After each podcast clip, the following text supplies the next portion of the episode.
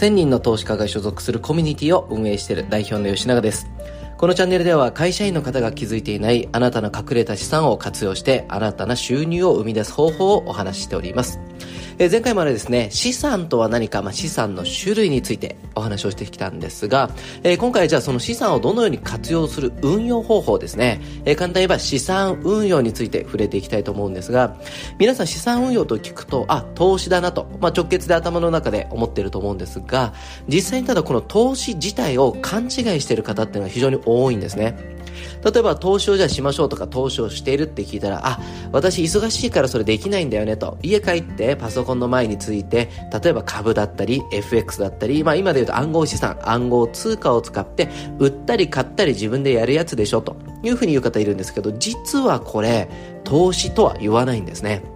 まず、そもそも投資家っていうのと普通のお仕事は何が違うかを少しお話していくんですが、まあ一昔前に流行ったロバート清崎さんのキャッシュフロークワドラントっていうね、あの紫色の本があったんですね。えー、まあ知ってる方の方が多いかなと思うんですけども、一応知らないな、初めて聞くなって方もいらっしゃると思うんで、この ESBI、キャッシュフロークワドラントについてお話をしていくんですが、まず、同じ仕事であっても立ち位置によって実は収入の得方が違うっていうのがこのキャッシュフラクワドラントというやつなんですね。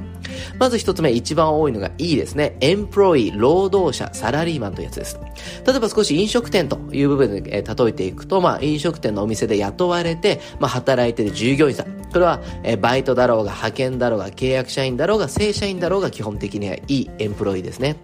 じゃあ S は何ですか？って言ったら自営業者。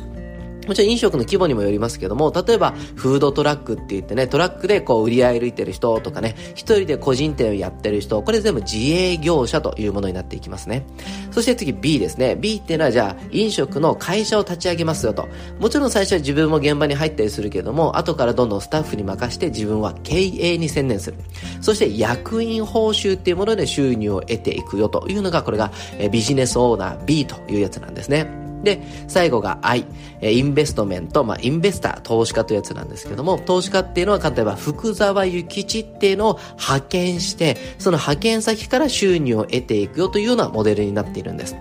じゃあ、ここを見たときに、先ほどの話、じゃあ自分がサラリーマン、いいですね、エンプロイをしながら、じゃあ投資家しようとしても、時間がない。疲れている。トレードなんて自分じゃできないよ。これさっき言ったようにこれ罰なんですね。トレードをした瞬間にそれは投資じゃなくて自営業なんですよ。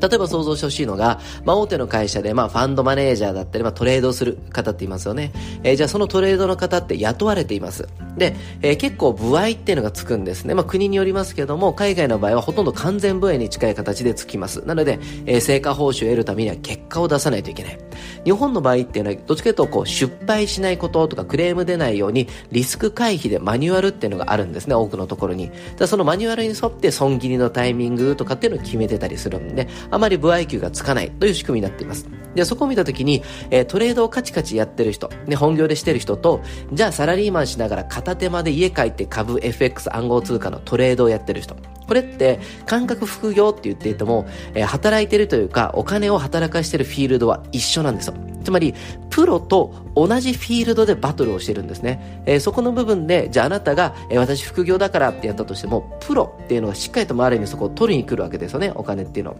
じゃあそこを見たときに、まあ、そのプロに対して勝てるのかなんですよね。で、そこで勝てるかどうかって見たときに、それ、じゃあプロでやってる人と副業でやってるあなた、同じフィールドにいるよって言ったときに、あなた副業感覚でも本業の人と一緒のことをしている。何かって言ったら、労働をしてるよってことなんです。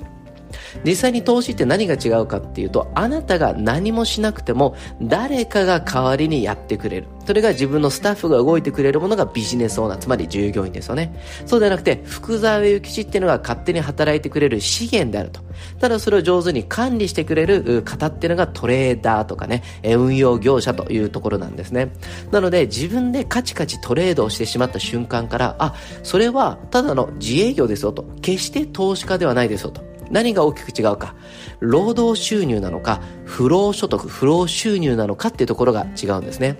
え簡単言えば本当の投資家になりたいよって考えた時に、今の生活スタイル、あなたの生活スタイルが変わるような方法をしてしまって収入を得るんであれば、それは結局延長線上、5年後も10年後もずっと労働収入です。あなたが本業の収入を、例えばトレードが上回った。よし、じゃあ本業をやめてトレード一本にしよう。その瞬間に、ただ単にトレードが本業になっただけであって、あなたが止まってしまったら収入は止まる。つまりこれ、投資収入じゃないですよね。大事なことは、本当に不労所得を得たいんであれば、今の生活スタイルを変えなくても得れる収入方法じゃないといけないということなんですね。えここについてですね、もう少し次回以降は触れていきたいと思います。それでは今日もしっかり自分の資産を活かしていきましょう。